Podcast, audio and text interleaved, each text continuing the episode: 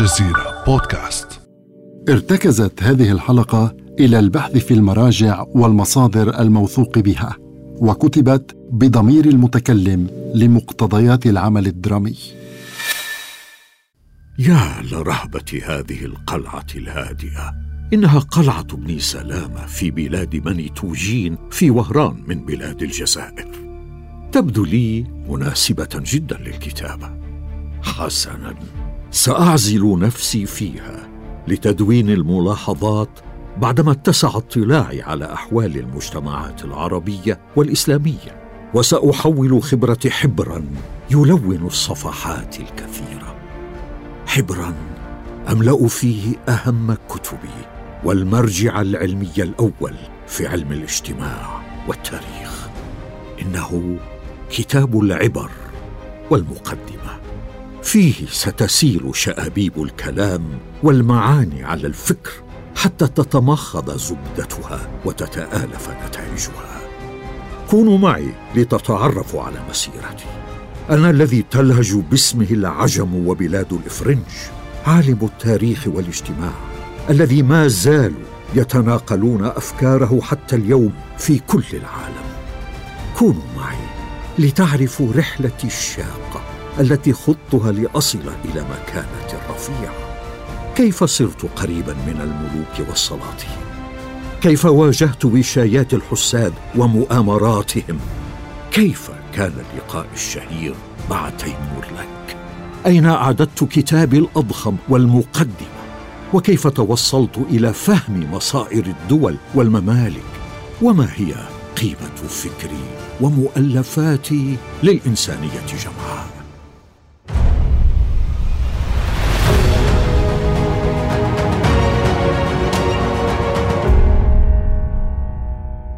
استمعوا إلى حكايتي في بودكاست رموز من الجزيرة بودكاست. أقدمها إليكم أنا جهاد ويحدثكم ابن خلدون بصوتي وترافقني في هذه الحلقة زينة. أهلا بك يا ابن خلدون. يبدو أننا أمام سيرة حافلة بالمغامرات السياسية التي ستمنحك التجربة الكافية لإنتاج أهم المؤلفات العلمية. كلنا إصغاء لما سترويه لنا عن حياتك الحافلة ودسائس الملوك واندثار الدول وقيام الملك وكذلك عن سيرتك العلمية وملاحظاتك لأحوال المجتمعات العربية والإسلامية عن كتبك الشهيرة وأهمها المقدمة التي ربما لم تدري أنها ستكون بعد وفاتك من أهم المراجع في علم الاجتماع والتاريخ. اسمي عبد الرحمن أبو زيد ولي الدين بن خلدون المعروف بابن خلدون نسبة إلى جد الأسرة الذي كان من أوائل الداخلين مع الفاتحين العرب إلى بلاد الأندلس. واستقر هناك قبل أن يعود أحفاده إلى سبتة ومن ثم إلى تونس. إلا أن نسبنا يعود إلى حضرموت في اليمن وتحديدا إلى الصحابي وائل بن حجر الذي قال فيه النبي صلى الله عليه وسلم اللهم بارك في وائل بن حجر وولده وولد ولده إلى يوم القيامة. كانت ولادتي في تونس في أحد شوارع المدينة القديمة عام 1332 للميلاد في عائلة محبة للعلم والدين. كانت المساجد آنذاك أهم صروح التعليم ومنها انطلقت في رحلتي سعيا لاكتساب المعارف في الدين وعلوم اللغة. فحفظت القرآن العظيم على يد استاذي محمد بن سعد بن بورال الأنصاري وعلى يديه قرأت أهم المؤلفات والكتب في القرآن والفقه واللغة. ومن والدي محمد بن خلدون رحمه الله تعلمت أصول اللغة العربية إلى جانب كوكبة من العلماء الذين تمكنت على أيديهم من أصول لغتنا العربية والشعر والنحو. ومن تراث العلوم الشرعية في الحديث والتفسير والفقه على مذهب مالك وكذلك في العلوم العقلية وأهمها المنطق وقد شهد لي بالتمكن من كل هذه العلوم. تابعت تحصيل العلم واقتناء الفضائل والتنقل بين حلقات التدريس التي عاشقتها منذ نعومة أظفاري إلى أن هزتني مصيبتان كبيرتان. وكنت قد بلغت الثامنة عشرة. فقد أتى الطاعون الملعون الجارف الذي كان نكبة كبيرة. ذهب بالأعيان والمشايخ الذين درست على أيديهم. وهلك أبواي رحمهما الله بهذا الوباء الفتاك. بث هذا الوباء الرعب في نفوس علماء البلاد. فتوجهوا إلى المغرب الأقصى عند أبي الحسن سلطان بني مرين. آه بت وحيده أردت اللحاق بهم لكن أخي الأكبر محمدا نهاني عن ذلك فنزلت عند رغبته ولكن ذلك لم يحل دون سعيي لإكمال طريقي في طلب العلم والبحث عن الصدارة. خططت منذ شبابك لتكون إلى جانب الملوك والسلاطين. نعم وها قد دنت أحلامي أخيرا بعد صبر طويل. وكما يقال الصبر مفتاح الفرج. استدعاني أبو محمد بن تافراكين حاكم الدولة الحفصية الذي استبد بالحكم بتونس لكتابة العلامة في المراسيم والمخاطبات وكان ذلك أول عهدي بوظائف الدولة. إنها بداية المسار الطويل والحافل. كانت بلاد المغرب العربي آنذاك حافلة بالصراعات والانقلابات والفوضى.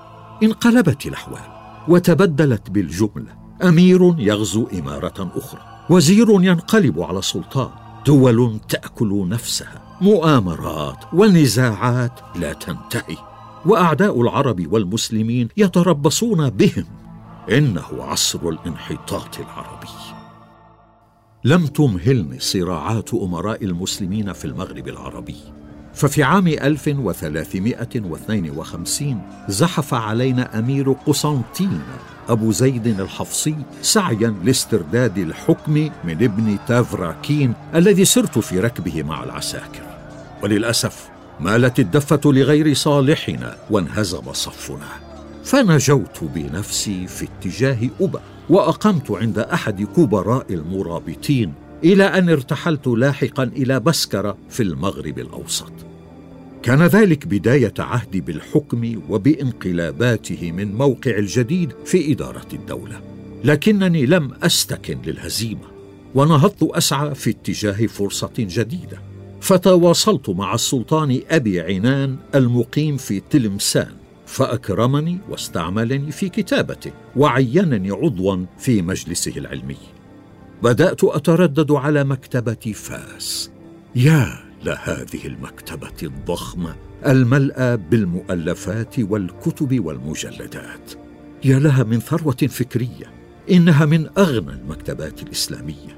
وقد بدأت أقرأ الكتب فيها وأسجل الملاحظات وأضع تعليقاتي على ما أقرأه بغزارة. وقد عكفت على لقاء مشايخ العلم في المغرب الأقصى والوافدين من أهل الأندلس وبعض أساطين أهل العلم. الذين أخذت منهم الإجازات العلمية. غير أن نجاحاتي وبروزي في مجلس السلطان بدأت تثير لي المتاعب فبدأ الحساد والحاقدون يتكاثرون من حولي وعملوا ما في وسعهم ليكونوا عائقا لي في كل حياتي. بدأت يا ابن خلدون مسيرتك مع الحكام بالتآمر عليهم وهم الذين حضنوك وشقوا لك طرق التصدر. لم أتآمر على السلطان. كل ما في الأمر أنني تحدثت مع الأمير أبي عبد الله محمد الحفصي الذي كان اسيرا في فاس وكان بين بني حفص واسرتي ود القديم وربما خرجت عن حدود التحفظ معه لكن لم يصل الأمر إلى مؤامرة كما زعم الوشاه لقد بدأ نجاحي يثير غضب الحاسدين وما أكثرهم. إثر ذلك يا زينة. قضيت عامين في السجن إلى أن استلم الحكم الوزير الحسن بن عمر فأطلق سراحي مع مجموعة من الأسرى فعدت حرا طليقا. في تلك الفترة بقي الحكم متقلبا بين سلطان وآخر انقلابات وتوترات من دون أي استقرار. بقيت أجذف في أمواج الصراعات بين الملوك لأبقى موجودا في أروقة الحكم لخدمة مجتمعي خصوصا أن كل حاكم وسلطان ووزير جديد كان يقدر معارفي وخبراتي وتجاربي فيعينني في بلاطه كاتبا أو قاضيا أو مستشارا مما كان يحرك الوشاة والحساد علي مجددا. آه من هذه الصراعات والتقلبات لقد أتعبتني. أريد خوض تجربة أخرى فقررت التوجه إلى الأندلس.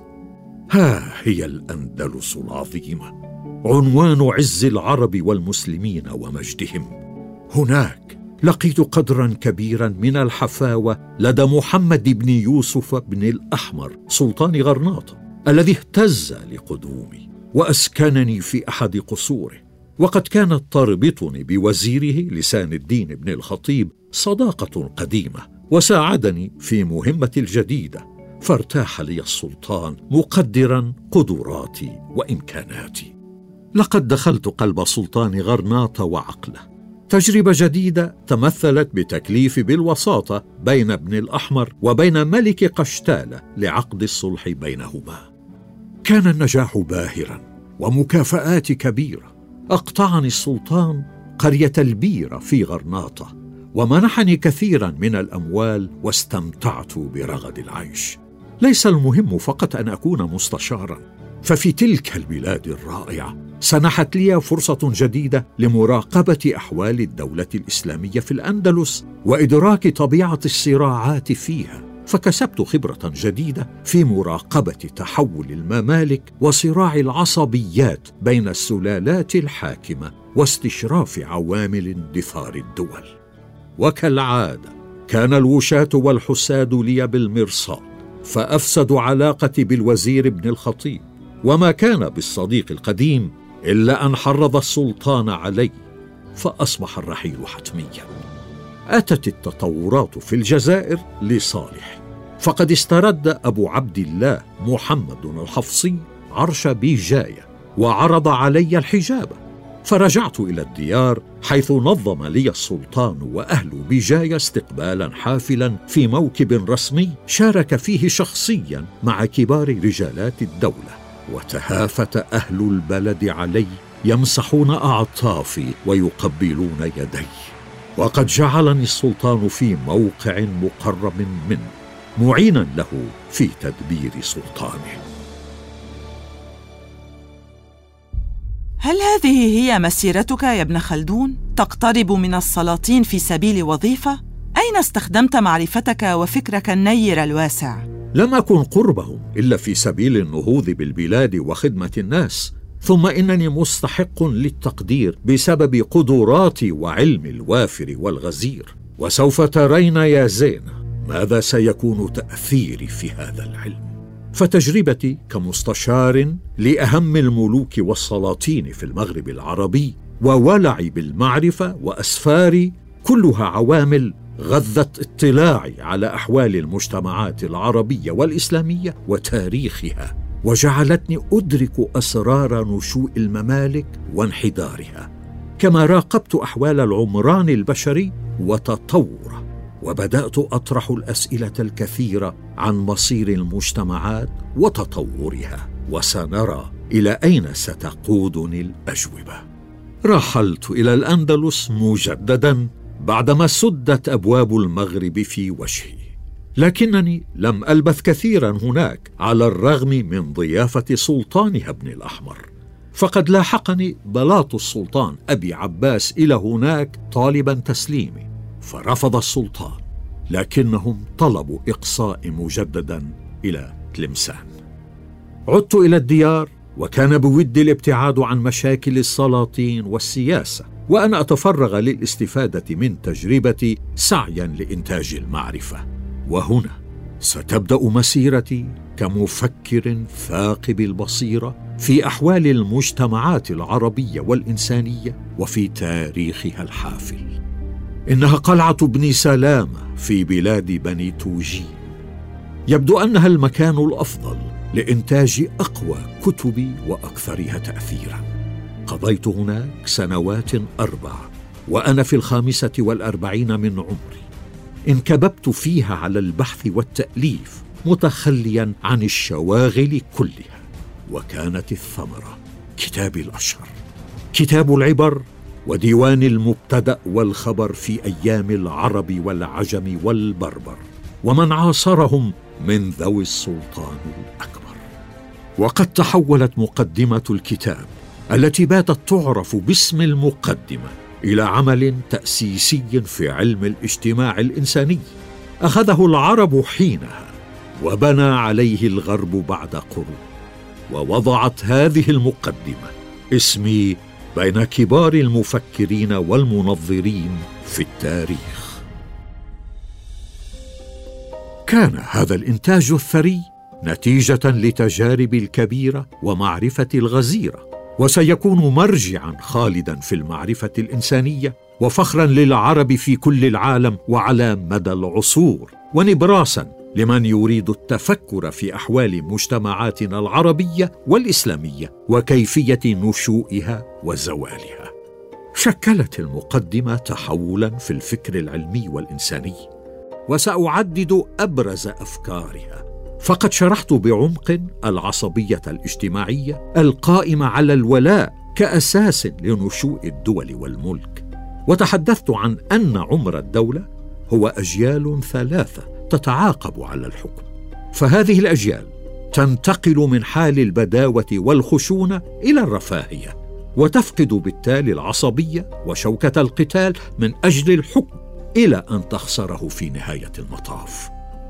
الجيل الأول هو جيل باني المجد يعيش حياة بدوية خشنة بعيدة عن الترف تتميز بقوة العصبية والبسالة ويكون جانبه مرهوبا. الجيل الثاني هو الذي يتحقق على يديه الملك ويؤسس الدولة وفيه ينتقل من البداوة إلى الحضارة. الخطر في هذا الجيل أنه يستبد بالملك ويبعد أهل عصبيته عنه. الجيل الثالث هو الجيل المقلد الذي ينسى عهد البداوة والخشونة ويفقد العصبية ويعيش حالة الترف إلى مداها فيضطر صاحب الدولة إلى الاستعانة بغيرهم من الجند. وبعد هذه الأجيال الثلاثة الأساسية يحل الجيل الرابع الذي تنهار الدولة في عهده وينقرض الحسب فيه وعلى يديه ينتهي الملك ويفقد السلطة. ما كتبت في المقدمة. ستثبته الظروف والأزمات التي حصلت في العالم العربي منذ ذلك الحين وحتى اليوم. حين تتحول الدول والبلدان إلى سلطات عائلية قائمة على عصبية الطائفة والقبيلة والعائلة ثم يعم التفكك والاضطراب والفوضى وتدخل القوى المعادية مستفيدة من الجروح في جسد الأمة. عندها سيتضح كم كان تحليلي ثاقبا ويستشرف المستقبل. وهل كان فعلا الكتاب والمقدمة حاملين لمعرفة عميقة وتغيير علمي كبير؟ البعض يقول إنك بررت حكم الاستبداد والسلاطين. سأشرح لك يا زينة وأفند كل الأضاليل.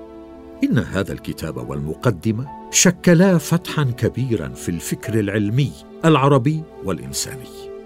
أدخلت تغييرا هائلا في كتابة التاريخ.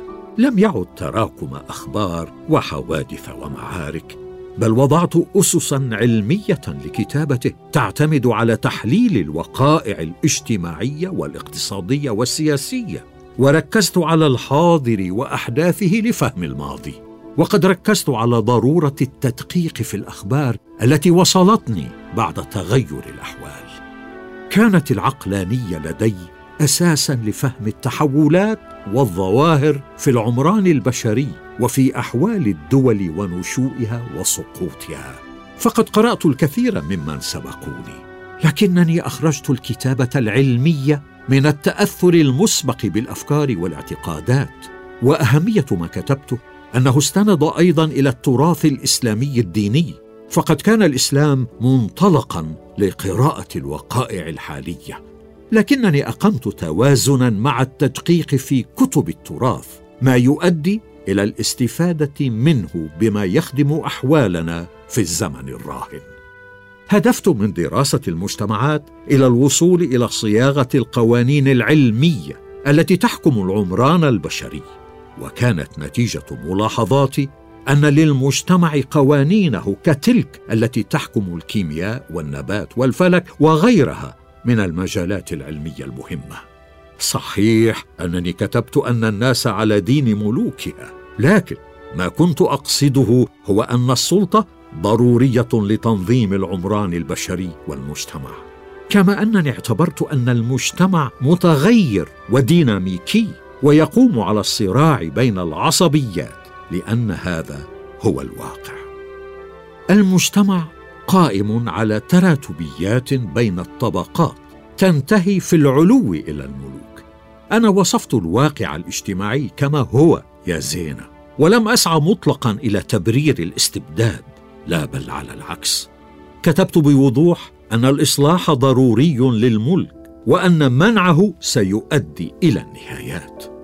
رفعت الصوت محذرا من الترف الذي يؤدي إلى تدهور أحوال الدولة وضعفها. وقد شددت بوضوح على أن الظلم يؤذن بخراب العمران ما يؤدي إلى التمرد والثورة وانفصال الأقاليم عن الدولة. وهذا سيفسح المجال أمام تجاسر الأعداء الخارجين على الدولة. كم كنت ذا بصيرة في استشراف مستقبل المجتمعات العربية إلى مئات من السنين. وماذا بعد المقدمة يا ابن خلدون؟ تحولت إلى سلطان آخر؟ كان لابد لي من العودة إلى بلد تونس فهناك مساكن آبائي وقبورهم لكنني كنت أخشى غضب السلطان أبي العباس بعدما عاونت أبا حمو عليه فكتبت إليه طالبا العودة إلى طاعته. وأجابني بالأمان وأوعز بإكرامي. وهناك عكفت على البحث والتدريس وتنقيح كتابي. كما ذهبت إلى القاهرة الرائعة إيوان الإسلام وكرسي الملك تلوح القصور والأواوين في جوها وتضيء البدور والكواكب من علمائها. وبعد اتصالي بالسلطان المملوكي برقوق عينني في تدريس الفقه المالكي في مدرسة القمحيه وشهد مجلسي جمهرة من العلماء والأكبار والأمراء. وبعد غضب السلطان على قاضي قضاة المالكية في مصر عزله وعينني بدلا منه اعترافا بمكانتي في تلك الفترة المهمة من حياتي أثار نجاحي الكبير في الإمساك بالقضاء وإحقاق العدل وحزم ونزاهة سخط الحاسدين. فاكثروا من الوشايات لدى السلطان وتصاعد الشغب علي من كل جانب. لقد اعتدت كيد الحساد إلى أن عفاني السلطان من مهمتي ورأيتها فرصة للعودة إلى التدريس وحلقات العلم قانعا بالعافية التي سألها رسول الله صلى الله عليه وسلم من ربه. لم يتركني جلالة السلطان. فعينني استاذا للفقه المالكي بالمدرسة الظاهرية البرقوقية. ولاحقني الوشاة من جديد حتى عاد وعزلني. فعدت إلى ما أحبه وأهواه البحث والتأليف. قبل أن أؤدي فريضة الحج عام 789 للهجرة. في أوائل عام 803 للهجرة هز العالم العربي والإسلامي هجوم التتار بقيادة تيمور لانك. وهب الناصر فرج للدفاع عن الشام بعد استيلاء المغول على حلب وإعمال السيف فيها. ورافقته في رحلته هذه. غير أن الدسائس والمؤامرات على السلطان التي حاول الأمراء تدبيرها دفعته إلى العودة إلى القاهرة. وهنا ماذا فعلت؟ عدت إلى عادتك في طلب طاعة الملوك وأديت فرض الولاء لسلطان المغول تيمور لانك طمعا في منصب جديد؟ لم أبادر من تلقاء نفسي يا زينة. جاءني القضاة والفقهاء واتفق رأيهم على طلب الأمان من تيمور لانك على بيوتهم. فطلبت الذهاب إليه. دخلت على سلطان المغول وأوميت ايماءه الخضوع وقبلت يده. وكنت قد حملت معي هدايا ثمينة مصحفا رائعا وسجادة أنيقة ونسخة من قصيدة البرده المشهورة للبوصيري التي يمدح فيها النبي صلى الله عليه وسلم. أرأيت يا ابن خلدون أنك كنت تتملقه سعيا للوصول إلى الجاه بقرب هذا السلطان؟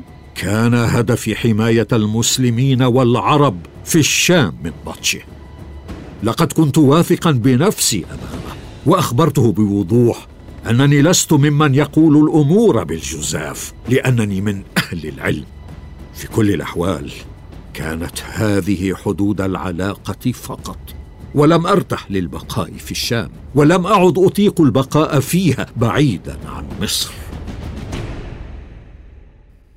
في آخر أيام حياتي استرددت منصب قاضي قضاة المالكية ودخلت في مسار جديد من العزل والتعيين والصراع مع خصومي كما كانت كل أيامي الحافلة بالدسائس والمؤامرات ممن حسدني في موقعي ومكانتي.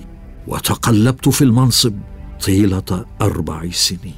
كان الجميع يحسدونك؟ ألم يكن بين المصريين من يقدر علمك وفكرك يا ابن خلدون؟ على العكس تماما يا زينة.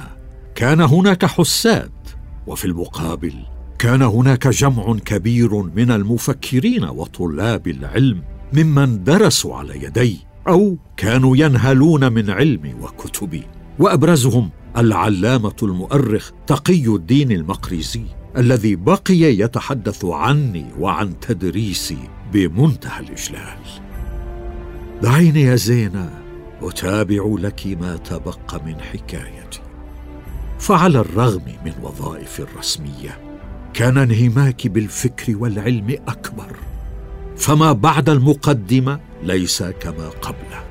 لم أتخلى عن متابعاتي العلمية لمؤلفاتي وكتبي وتنقيحها لتبقى ارثا زاخرا لكل العصور. فقد أضفت في مصر فصولا على كتاب العبر متصلة بتاريخ الدول الإسلامية والنصرانية والأعجمية. كما حررت فصولا جديده للمقدمة وقمت بتنقيحها وتهذيبها. كذلك أنهيت كتاب التعريف وهو سيرة حياتي الحافله مع الملوك والسلاطين والفكر والعلم. نعم نعم أريد أن تبقى كتاباتي عن كيفية الاستيلاء على الملك والعصبية الاجتماعية والعمران وزوال الدول خالدة على مر الزمان. لقد حان وقت الرحيل. في السادس والعشرين من رمضان من عام 1406 للميلاد. أسلمت الروح للباري عز وجل عن ستة وسبعين عاماً.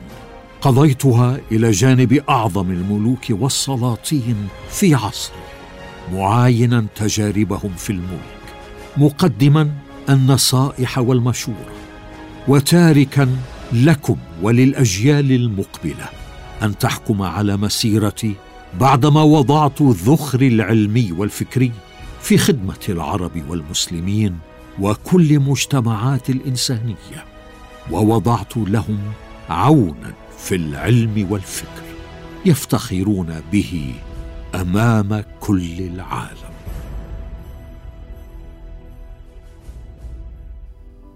هنا تنتهي حياة مفكر العرب بعد مسيرة حافلة بالصعود والانقلابات والتبدلات وبعدما ترك للعرب والعالم أهم المؤلفات العلمية التي توضح بنية مجتمعاتهم ونشوء الدول. اتهم بما اتهم به لكن كتبه ومؤلفاته الغزيرة ستبقى نبراسا لصروح العلم والفكر والإنسانية.